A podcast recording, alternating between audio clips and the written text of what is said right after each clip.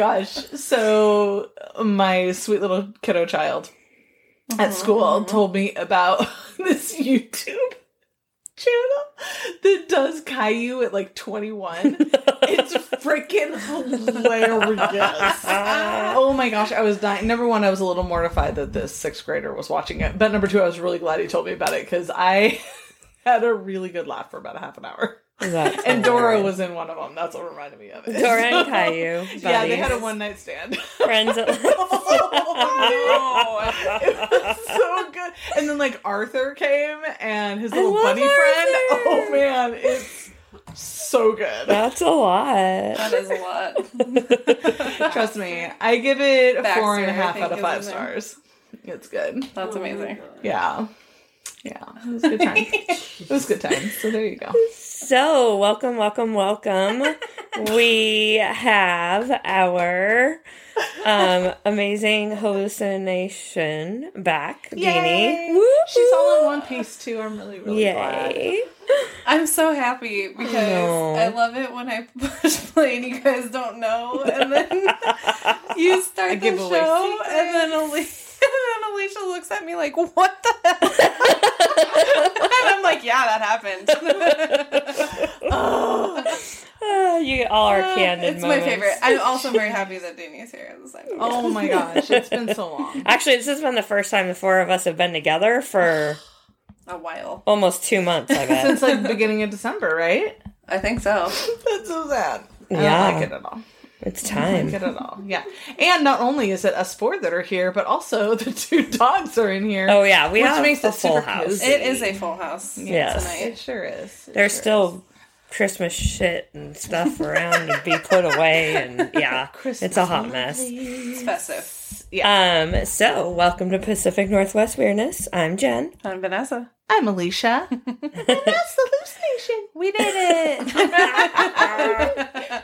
Oh, oh, my gosh, Oh, we have a story for you.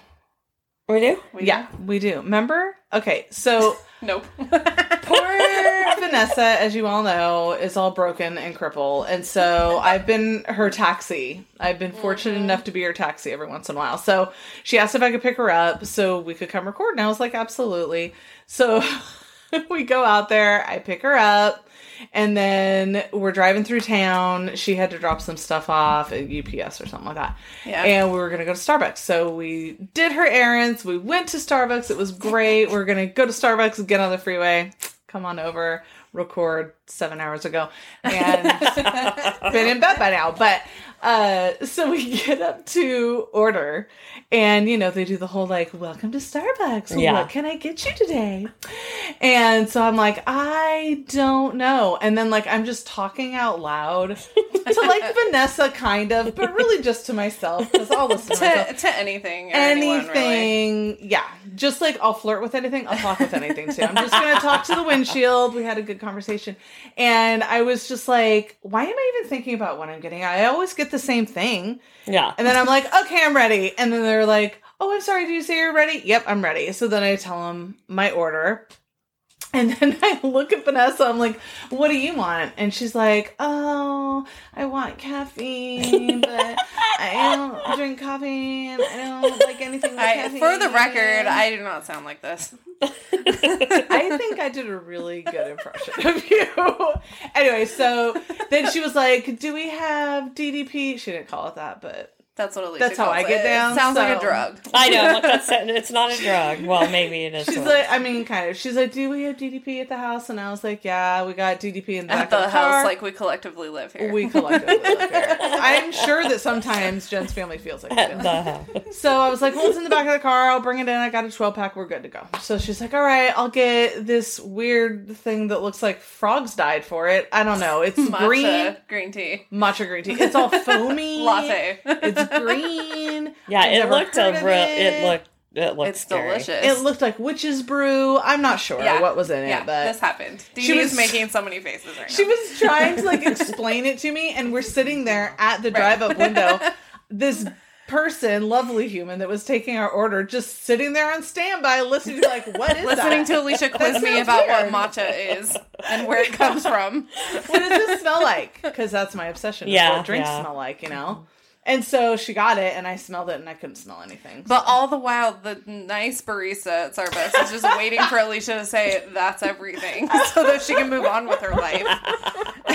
and Alicia is quizzing me about matcha. It took a moment. I'm not gonna lie, but you know what? I see them every morning, and They love I us. they love us so much, and I've made friends with them, and so now I get these sweet little "Have a great day, Alicia" notes on top of my drink, my little love notes. I love them so much, and then I take them into class, and all the little girls in the class are like, "Oh my gosh, that's so cool!" Yeah, it's Yeah, adorable. Alicia now owns a portion of Starbucks for as much as she goes there. Yes, yes, oh. I do. I'm the leader of our girl gang at school, and I own a Starbucks. Yeah. So that's my life. A lot has happened for me in 2022. it's been a great year so far. I'm sure catching Such COVID and getting over it. accomplishment. Yeah, right? 2022 is almost taking my foot off. Hot so. mess. Taking your foot off. Jen and I got COVID. Deanie's having health issues that if she wants to talk to you about it, I'll throw her my mic. But it, it's so much. It's so much. Yeah, she was. Yeah. And yeah, we all got hit pretty hard. That Yep, was- and here we rough. are six weeks in. We're and we're golden. Yeah, we're good. God. We're all on the mend. We're starting to, yeah, be on the mend. Yeah. Well, today we get to hear a story from Miss Vanessa, who's looking weirdly at her watch. No, sorry, it, things happened. It's fine. We're Okay, fine. Everything's fine. it's fine. It's Everything's fine. fine. We're all fine. I just realized that usually I think Alicia introduces you. Meh. Hey Vanessa. You want to do a story for us? Sure. Sweet. and go. Multiple introductions today. I love it. I'm here Deanie, it. you want to get in on this? No thanks.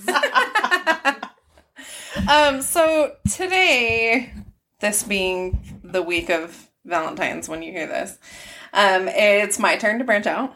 So buckle up, kids, because this one, as usual, got intense with the deep dive. um, finding something outside the Pacific Northwest was easy when keeping with our theme of Valentine's Day. Uh, but the topic itself was so deep and complex, it's ridiculous. and I'm sure I I hope that I did it justice in an understandable way, but I'm sure that there are parts that people will be like, huh? I hope not, but it'll probably happen. Um, there's really no other option during this week of time honored love tradition, but to commemorate it with this historic event. And on this, the week of love, what better topic of discussion than unsolved murder? Yay! Alicia's happy. It's her favorite thing. They're killing me with So- these murder stories. Valentine's Haha, Day. killing me. Sorry. Uh, Valentine's Day, 1929. Uh, a group of seven men were gathered in a Lincoln Park garage in Chicago. Remember, I said it's my turn to branch out, folks. So, non Pacific Northwest for this quarter. You're welcome. Um, all of the men were lined up against a wall in the garage and shot. But before we get too far into it, we really need to back up to the beginning because this war started long before the bodies in the garage. So in Chicago during the 1920s and 30s, there were two major crime syndicate families. Um, both primarily thrived due to prohibition and fighting for their territory in Chicago. Let's start with the North Side Gang. Active in Chicago from 1919 to 1935, the North Side was an Irish and Polish American crime organization. Uh, they had four major leaders during their run, which began they began as the Market Street Gang at the turn of the 20th century. Um, at that point, they were mostly pickpockets and thieves, um, and the gang made themselves selves known during the circulation wars of the early 1910s. Now, basically, the circulation wars were the Chicago Examiner newspaper and the Chicago Tri- Tribune, literally fighting for readers. Wow. Okay, so they made the the Market Street Gang made its name by participating in this battle with the newspapers, and I didn't get too far into it because seriously, so much people. so but this is what was happening. Okay, so during this time, uh, Dean O'Banion made a name for himself and developed valuable relationships with politicians and journalists that would come in to play later. Uh, then he, a member of the Little Hellions, O'Banion would later become the first leader of the Northside Gang. He was mentored by a well-known safecracker of the time, Charlie the Ox Reiser, and would bring the Northside Gang um, notoriety during Prohibition.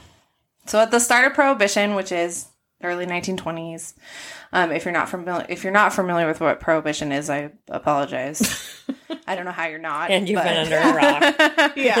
um, it is when the United States banned consumption of alcohol. Unless you're from another country, then we get it. It's fine. Sorry to all of our listeners from other countries. Oh yeah, that's true. I forgot people listen to us outside the I know States. it's amazing. Oh, a lot. We love you guys too. Yeah. It's awesome. Sorry, I love you.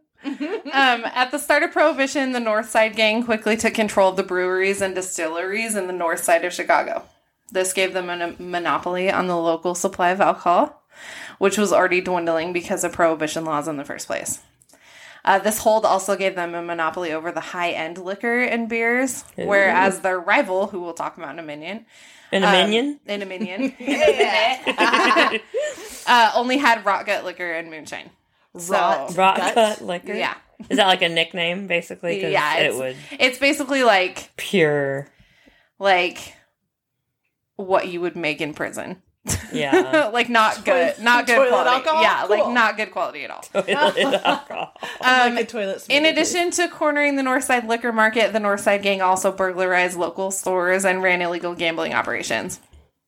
They refused to run any kind of human trafficking or prostitution. Woohoo! Good job, which guys. their counterparts were opposed to, but we'll discuss that in a minute. um, although O'Banion was arrested in 1922 for burglary, the Northside Gang enjoyed a wide variety of protection from the Chicago Police Department. At one point, O'Banion was throwing lavish parties for political figures and police officials and the people that he had made relationships with during the circulation wars.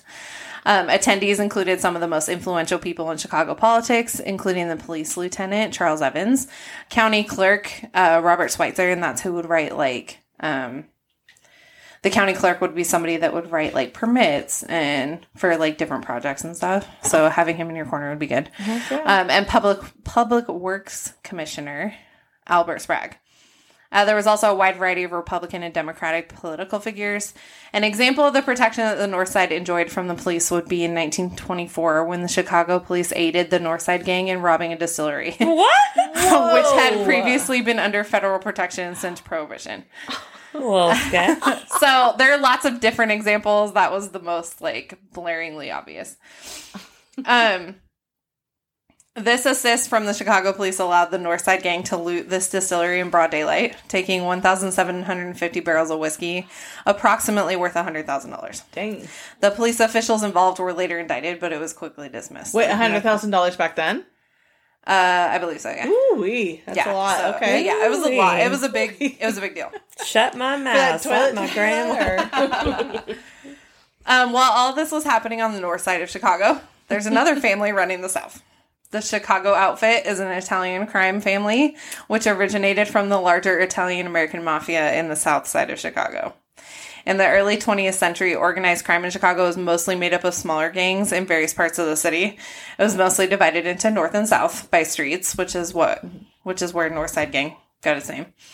Uh, in the early years, the Chicago outfit was made up of smaller street gangs controlling different territories within the south side of Chicago. So Big Jim Colosimo, Big Jim. yeah, brought all the factions together in the early 20th century. In 1909, he brought out Johnny Torrio from New York. Johnny with- Torrio. That's how it, I hear it in my head. Like you can't even say it without me hearing it that way. Johnny Torrio. Um, and with his help, he united the street gangs in the Chicago outfit that would go on to last well into the 1990s. What? wow, really? Yeah. So this the Chicago outfit has been in one form or another since the turn of the century to the 1990s. So at the start of Prohibition, this is what the Chicago outfit's doing. Uh, Torrio convinced Al Capone to come from New York and join the Chicago outfit with him and Colosimo. Uh, Capone started out as a bouncer at a brothel, and this is where he contracted the syphilis that we learned Oh, a few gosh. weeks ago killed him. Oh yeah, the Swiss cheese pain, Yes.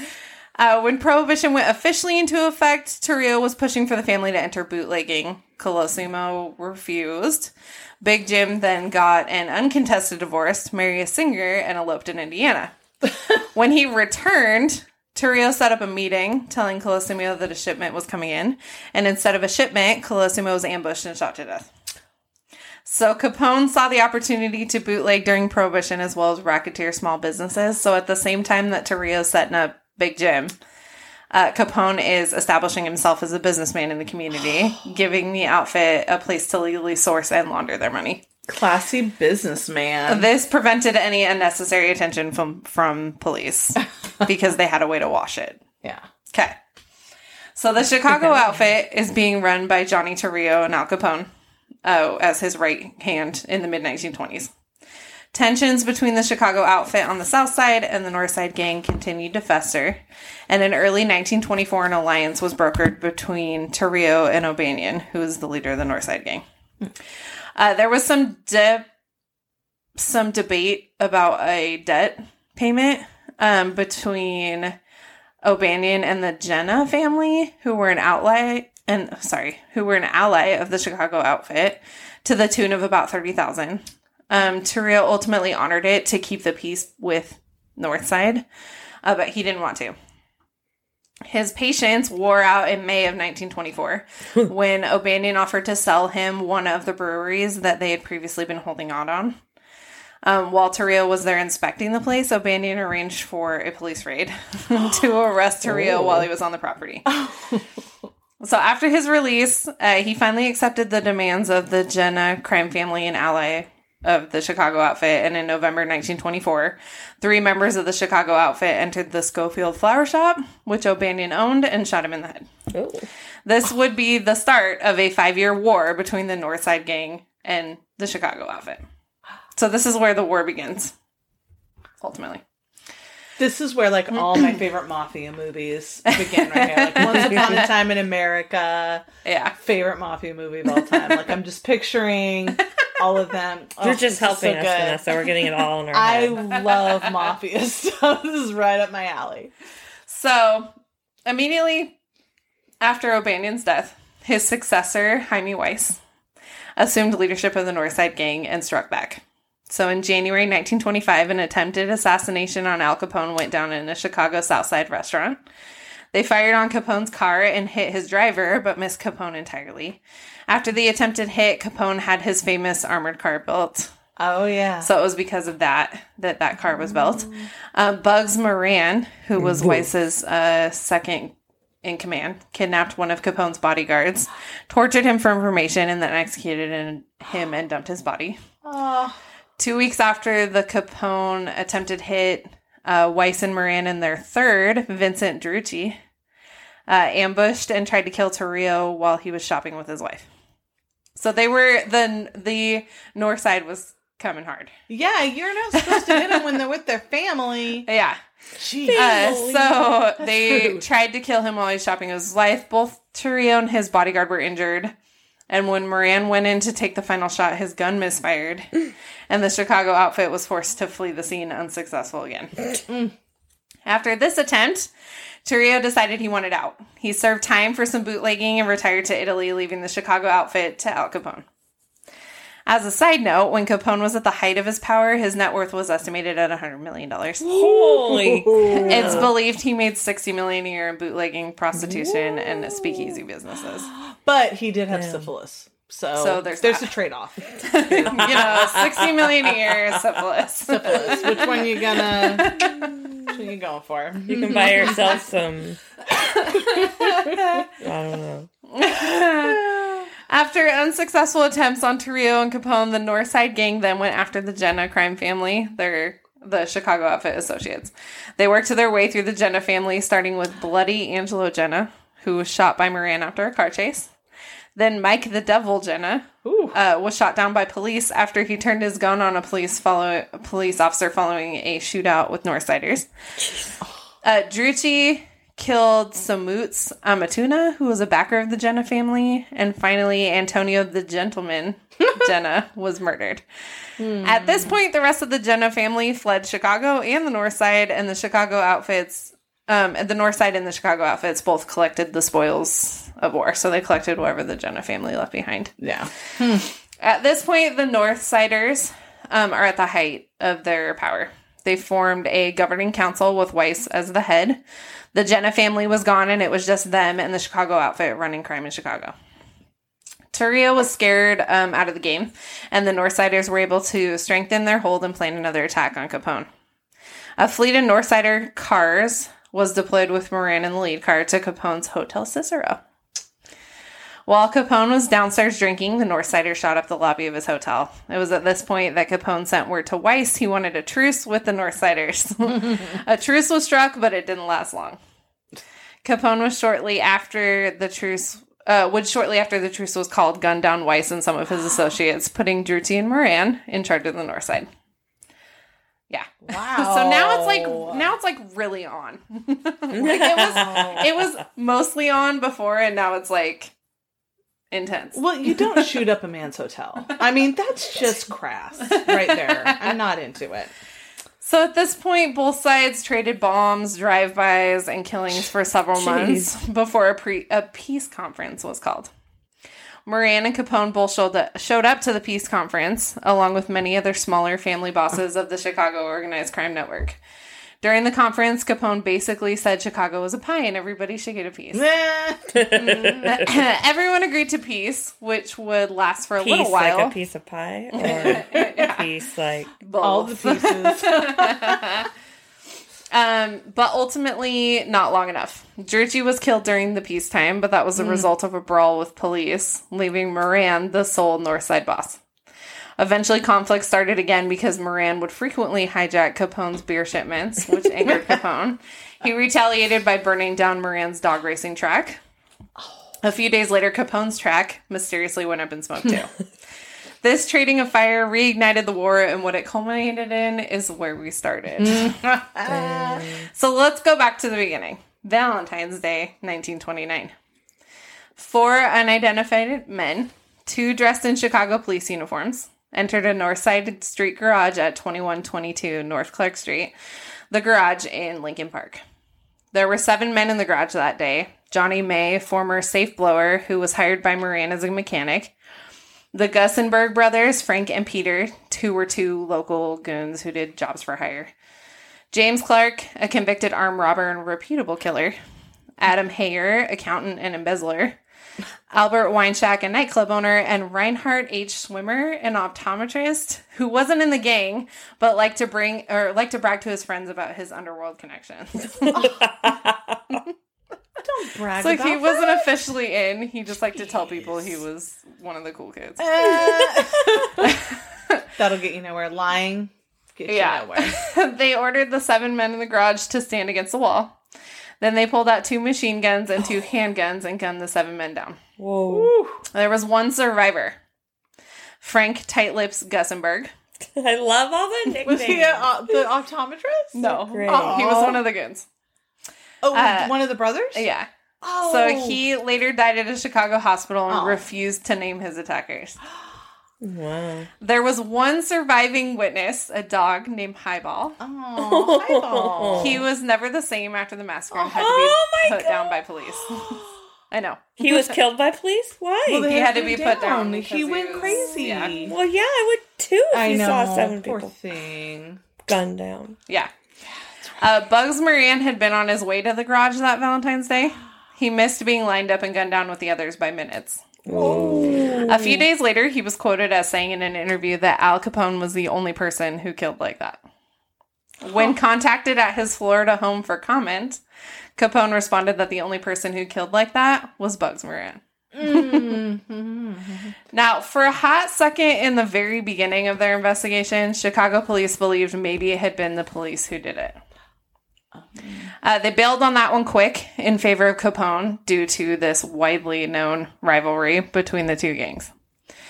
Uh, it was widely known that Moran was hijacking Capone's liquor shipments in Chicago. The Chicago Police Department chose to focus their investigation from there on a smaller outfit, a predominantly Jewish gang called the Purple Gang. The They- purple, like the color? Purple like the color. Okay. they believed this massacre had been retaliation by the Purple Gang over a recent hijacking of a whiskey truckload. Okay. Two landlord landladies, uh, Mrs. Doody, Doody, This is what? Doody. and Mrs. Orvidson took three tenants in 10 days before the massacre. Their boarding house was directly across the street from the Clark Street garage where the massacre took place. The two ladies picked out mugshots of Purple Gang members, but they later changed their minds on their identification. They interviewed some of the people identified, and the crime stayed linked to the Purple Gang for a long time, despite any other evidence. Later, the Purple Gang connection was dropped, and police believe that the massacre could be related to an upcoming election in a different part of the city, where Capone supported one candidate and Moran the other. There was also the idea that perhaps it was related to dry cleaning rackets. One of the seven, Albert Weinshank, was big in the laundry business in Chicago. In the laundry. Like actual laundry or money launder? Actual laundry, Actual. like dry cleaning. Okay.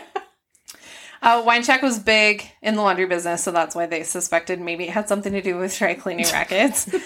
um, police even circled around the idea that Moran himself had ordered the hit. It was possible Moran had become frustrated and tired of the trouble the Gusenbergs often found themselves in, being the goons for hire that they were. Uh, but they couldn't come up with a reason why he would have taken everyone else out in the garage. They eventually circled back to where they had started, that police may have done it. The story goes that Moran's gang stole a truckload of liquor from a crooked police officer, and the massacre was a retaliation for the crime. But even that didn't make sense. Why had the men been gathered there that day, well dressed? Usually, police took people out during that time by arresting them, shooting them, and claiming they tried to escape. So, why execution style? If it was to recoup lost liquor money, why weren't the deceased robbed? So, this plan had a lot of holes in it as well. Yeah. Uh, toward the end of February 1929, police were called out to a garage fire. They found a 1927 Cadillac sedan burned and partially disassembled. It was determined that this was the car used by the gunman in the massacre. They linked the engine number to a Michigan Avenue auto dealer who sold it to a James Morton of Los Angeles. The garage where it was burned was rented by a man calling himself Frank Rogers, who gave an address linked to a cafe operated by Claude Maddox, an associate of Capone, the Purple Gang, and the St. Louis gang Egan's Rats. Police naturally couldn't find anything on James Morton or Frank Rogers, but they finally felt they had a lead with some other info. Minutes before the murders occurred, a truck driver by the name of Elmer Lewis turned a corner a block from the Clark garage and sideswiped a cop. Yikes. Oh. I do not want to be that truck driver. No. Uh, the officer waved him away dis- despite him stopping because of the accident, and the driver noticed he was missing a front tooth. a witness to the accident, the Board of Education Director H. Wallace Caldwell, gave the same description of the officer missing a tooth. Oh. Police were pretty sure that they were both describing Fred Burke. He and his associate James Ray were known to wear police uniforms when on a robbery spree, and they were known former members of Egan's Rats, which is the St. Louis gang. Hmm. There's a slew of other gang members associated with Capone who could have been guilty for one reason or another, but with little to no evidence, the case basically went cold from there. Hmm. Okay. So until December 1929, Okay. in another con- uh, county in Michigan, a sheriff's department raided the bungalow of Frederick Dane, the registered owner of Fred Burke's vehicle. Burke had been drinking the night of the massacre and rear ended another vehicle before being pursued by police. the police forced Fred Burke off the road after police officer Charles Skelly hopped on the floorboard of the moving vehicle in an attempt to pull it over. That's I dedication. question, I question this police work. uh, Skelly was shot three times and died later that night. I mean, obviously, he's standing in the window of someone who's trying to get to away the from it. walls, police work. Yeah, seriously. uh, the car was wrecked. Or the wrecked car was traced to Fred Dane, who police figured out was actually Fred Burke, the driver who got away um, from this. His bungalow, so his house was raided, and it yielded a bulletproof vest, three hundred and twenty thousand dollars, uh, two submachine guns, and two handguns, among other weapons. Chicago police requested the weapons, um, and ballistics traced the machine gun rounds to those used in the massacre. Burke was finally captured a year later on a farm in Missouri. The case against him with the forensic ballistics is the strongest they have in the Valentine's Day massacre, but they had the most evidence for the murder of Officer Skelly during the hit and run. Because of that, he was tried in Michigan and sentenced to life in prison rather than being tried in Illinois for the massacre. Hmm. Okay. So this is where it gets bananas. This is what I know. gets I'm bananas. like, uh, yes. Okay. So it's long been believed that Al Capone ordered this hit as retaliation for this war, right? right. In 2010, Okay, we sped up time. Yeah. The Chicago Magazine ran an article uncovering some previously unreleased information from the FBI casework around the Valentine's Day Massacre. Uh, it brought to light some interesting and compelling information about another suspect. so, four years after the massacre in 1935, a bank robber by the name of Byron Bolton was in custody for an unrelated crime. Looking to reduce his sentence on the whole bank robbery thing, he tells police he knows who committed the Valentine's Day Massacre. What? He tells police it's Fred Burke and four other men. Bolton claims to have been the lookout on the massacre job. He claims Capone ordered the hit. And Bolton's story made huge headlines across the country and brought attention back to Valentine's Day Massacre. But it didn't fit. Capone was not, uh,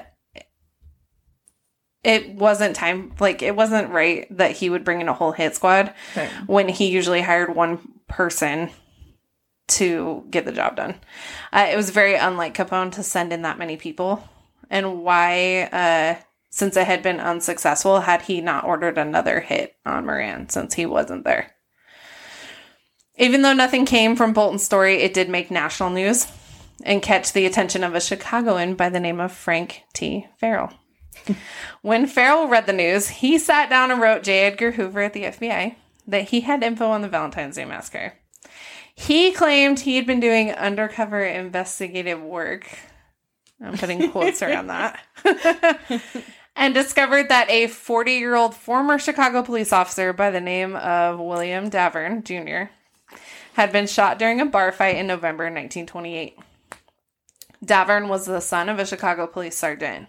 Davern was the key to taking down the mystery of the Valentine's Day Massacre. The story goes like this.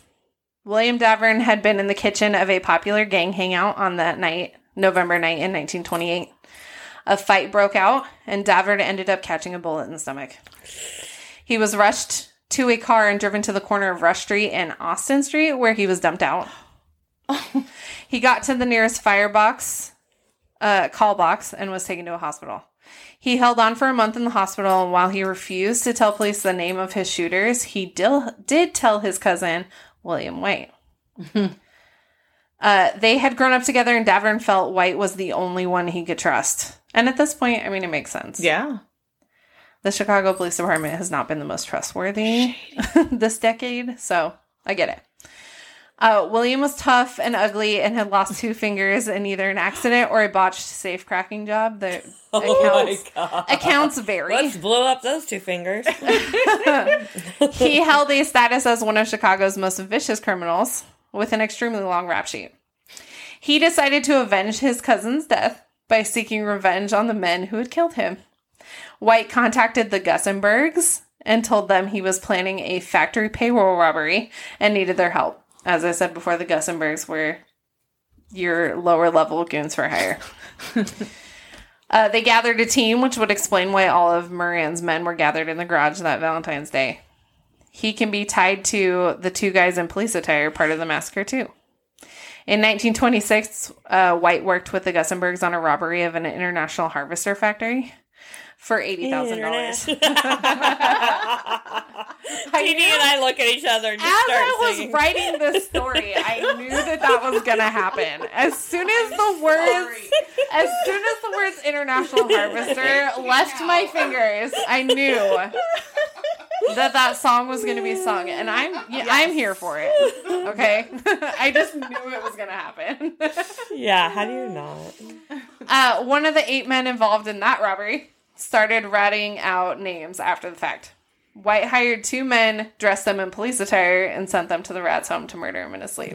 So he's linked to the police attire business, and he's the one that had the Gusenbergs gather these people.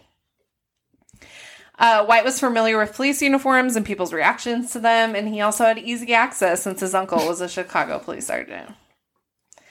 Farrell's letter also explains why the seven men in the garage never pulled their weapons or fired on the four entering the garage. They were expecting them. Having been hired to work a job together, they were waiting for them.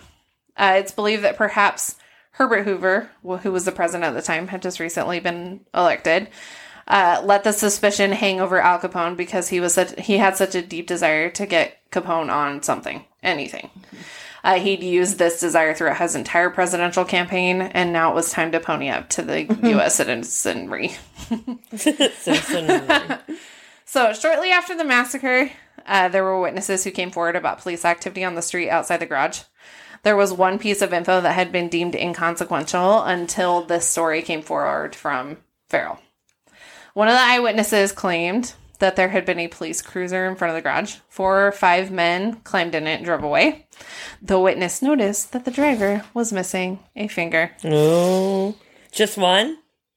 Uh, they said one, but that was the only like Well, that could have been the one they only missing seen. one on each hand? Yeah. Right? They only Right. That'd be really unfortunate. But Uh, the clue was never followed up on in the 1930s. Uh, it was so it was never followed up on at the time because they felt it it wasn't gonna lead them anywhere, so they just didn't do anything with it. But as we know, who's missing a finger? William White. dun, dun. Uh, in the 1930s, White worked as a police informant in exchange for FBI protection. Having been a part of the life, he knew the players and he had some pretty decent intel. In January 1934, some of White's peers discovered he was a rat for the FBI and he was executed in his home. Oh. The killers were never apprehended.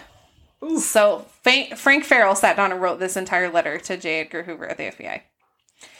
Um, over a year after White's execution. Dang. So the response from the FBI was that the case was closed. No one uh, would hear from Farrell after that, and attempts to contact, contact his family were unsuccessful. The Valentine's Day massacre basically left a five year gang war between Al Capone and Bugs Moran at a standstill. It was covered by news outlets nationally and brought a light to the severity of organized crime violence and power to the average American. The crime scene photos were among the most graphic ever printed in American press to date. Uh, Chicago. Chicago had already become known, excuse me, as the gangland crime capital, but this was gruesome even for Chicago. The massacre led to a crackdown on all gang activity in Chicago by the federal government and eventually led to the downfall of both the North Side Gang and the Chicago outfit. Although the Chicago outfit pressed on quite a bit longer. When the garage was slated for demolition in 1967, an entrepreneur by the name of George Patey recovered the bricks from the wall in the garage. Patey tried several business ventures with the bricks, including putting them in a club restroom or selling them through the mail. 300 of the bricks are displayed in the Mob Museum in Las Vegas. The mob. There's a museum mob museum? Yeah. in Las Vegas. It's off of Fremont Street and it's rad. I've been Jack, there. I think that's where we need to go for I our 20th anniversary. I don't care about Vegas, but I want to go to the mall. She doesn't want to go to the a country of love anymore, which is Canada. Canada. No, I still want to go there. Let's not get crazy, Jen. I oh. still need to go to Canada and make my dream of having a rock and roll 20th anniversary come true because that's where rock and roll is, is Canada. What's? Who oh knew you could go to Canada for rock and roll? rock and and roll. rock and roll. Well, that, my friends, if you Yeah. want to see the bricks, they're in Las Vegas. And that is the story. Are they still bloody? of the Valentine's Day. Gosh. I hope so. Yeah, they have like bullet holes and stuff in them. Yeah. Oh. Have you been there, Deanie? He didn't get them all, but he got. I have. Oh. They did You uh, went to the Mob Museum? Yeah. I think. Oh my gosh. Do you did you have pictures? Uh, maybe. Well, if you I'll find them, see we'll have to can find. post them. That'd be lovely. I want to see some bricks. Uh, before we get into it, here's my sources on Oh, yeah. this intense madness. Uh, I have a variety of Wikipedia articles Northside Gang, Chicago Outfit, Valentine's Day Massacre. Uh, History.com, St. Valentine's Day Massacre. Uh, themobmuseum.org, St. Valentine's Day Massacre Wall. Uh, ChicagoMag.com, The St. Valentine's Day Massacre and Al Capone. Excerpt from Get Capone, which I believe is a book. Nice. And there you have it, people. Happy Valentine's beautiful. Nice Week. job. After reading all of this, who do you think was responsible for it? Um, I'm feeling really good about the whole uh, William White situation. I really am because he has a documented history of using police uniforms in his crimes. He mm-hmm. is one of the most vicious criminals, so I wouldn't put it past him. And I wondered when I started reading this why, because I mean, that you can't tell me that they all weren't armed Right. in the garage. You can't tell me that. So why didn't anybody pull a gun? Like, Yeah. why did they let them line them up against the wall? You know what I yeah. mean? Like, yeah. and so I, I feel like that makes the most sense that they were they were waiting for him Yeah. because they thought they had all been hired for this job together. You make a good point now. Now I changed my mind. I was going to say Bugsy, but now I'm I'm kind of going with White. Why Bugsy? I don't know. I just don't like him.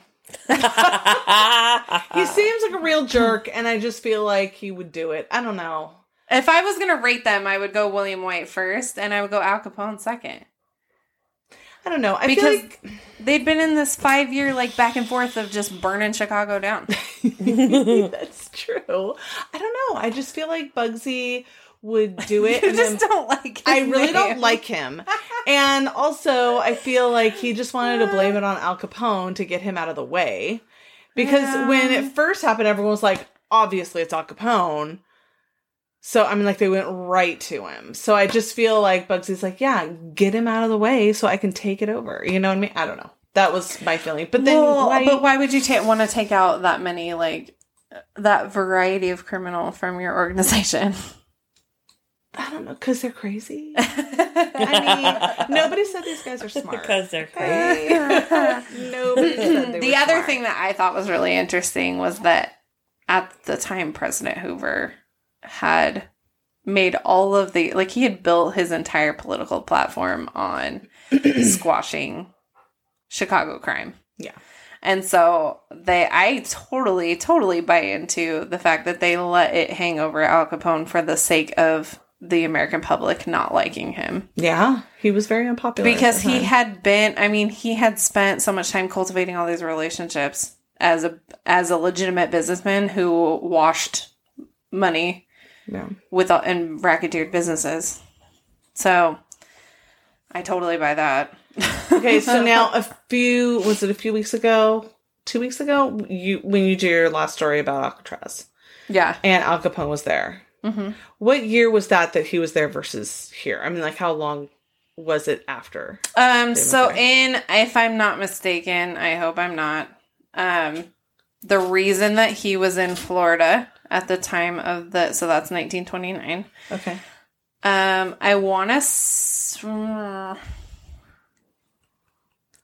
want to say that he was there to testify before a grand jury about his um, charges of tax evasion. Okay. But I don't know if that makes sense because didn't we say that Alcatraz closed in 1929? No, it was still around when by Oh, no, when my mom was born. It was like sixty something. Opened in 1929. Yeah, it didn't close until like nineteen sixty something or seventy 1929 something. was a was a thing. You're It right. was in there. It opened in 1929. So I think he was in he was at his Florida estate appearing before a grand jury about tax mm-hmm. evasion. So he was caught in Florida.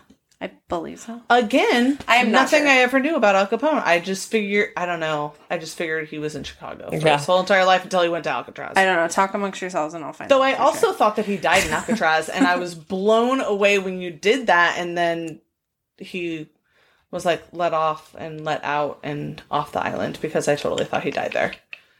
There's a book that I really want to get. It's in my Amazon wish list thingy. No, it's not. It's in my you're gonna buy it next. But it's called um Al Gonna Buy It Capone did does my shirts or did my laundry or something and it's like a like a chapter book for like sixth seventh graders and apparently it's fantastic Oh. and it's you know historical fiction which is right up my alley so Yeah. i may have to read it even though it's for younger children i probably still enjoy it Hey man, yeah I've I like had to that bust out the children's Bible before because I'm like, I don't know what story Right. you're talking about. So. let's read it in I'm gonna one, go yeah. over here with and look at the pictures. And it's all about the pictures Let's see all here. right vanessa found something on Maybe. Al Capone, right? Hold on. when al capone died was he married was he ever married Just so asking so many I questions. know. i'm so So sorry i'm really interested in his life right now I can't. I don't know. Wasn't there also a movie? I'm just gonna keep asking questions. Was there also a movie about Bugsy that like Beatty played or something? Was am I losing my mind? Maybe I might be. I don't know. No, because Bugsy sounds super familiar. I to me. know, right? I don't know. That Okay. wasn't one of the things that people said on uh, Home Alone, was it? On the movie he was watching? That's not a real movie. Yeah, no. Did you know that? No, They made that for the movie. They made that for Home Alone. really. Yeah. Oh my gosh! You know what we haven't done? Never mind. You do your Al Capone, then I'll Just then I'm gonna text me. finish up with something. Go on, Vanessa. Okay, I think Deanie actually found it. Yay, Deanie's back. Uh, so he was released from. What are you sending me? He was released in November 1939 From Alcatraz. from Alcatraz, Okay. and that's when he died. Oh yeah, he got released because he was like super sick from syphilitic brain issues, right? Oh, hold on. Do, do, do, do. Elevator music Yes. here. None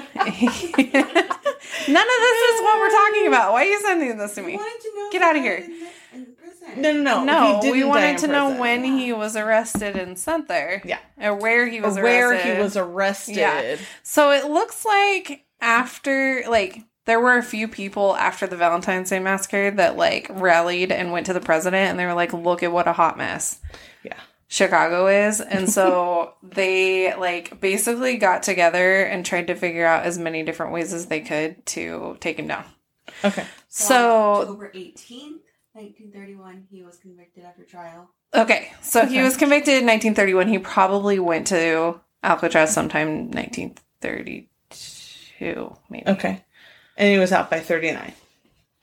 Yeah, Okay. he wasn't there. He was only yeah. It had to have been 1932 because he was only there for like eight, Yeah. like Seven, seven, eight years. and a half. For 11. Yeah. Yes, but they let him out early because his brain was Swiss cheese from the syphilis. We're on track. Yes. I am not kidding. Full so circle, guys. confusing. Like I, we could have done like a four part series on Chicago Yeah. mob history. I'm not even joking. It was bananas. I'd be I was like, okay, team, we're gonna have to whittle this down to what's important here because this is crazy town. You're like, there's too much.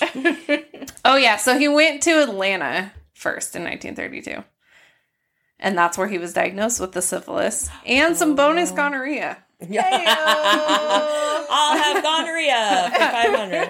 Um, he was Two also suffering from withdrawal from cocaine, so that's cute. Oh.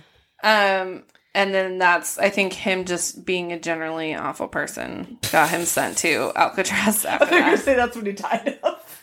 No, It's just generally he was awful. just generally Died of awful, dickness? and he just Yeah. yes, he died of dickness. Thank you, Jen. Yeah. There you go. So he got to play banjo because of good behavior.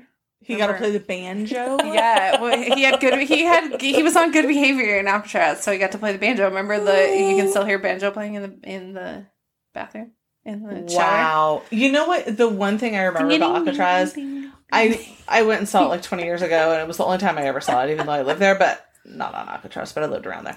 And uh, just gonna get When that I was in there. Alcatraz. when I was in Alcatraz, the room that was the creepiest is probably not what you think. It was the barber.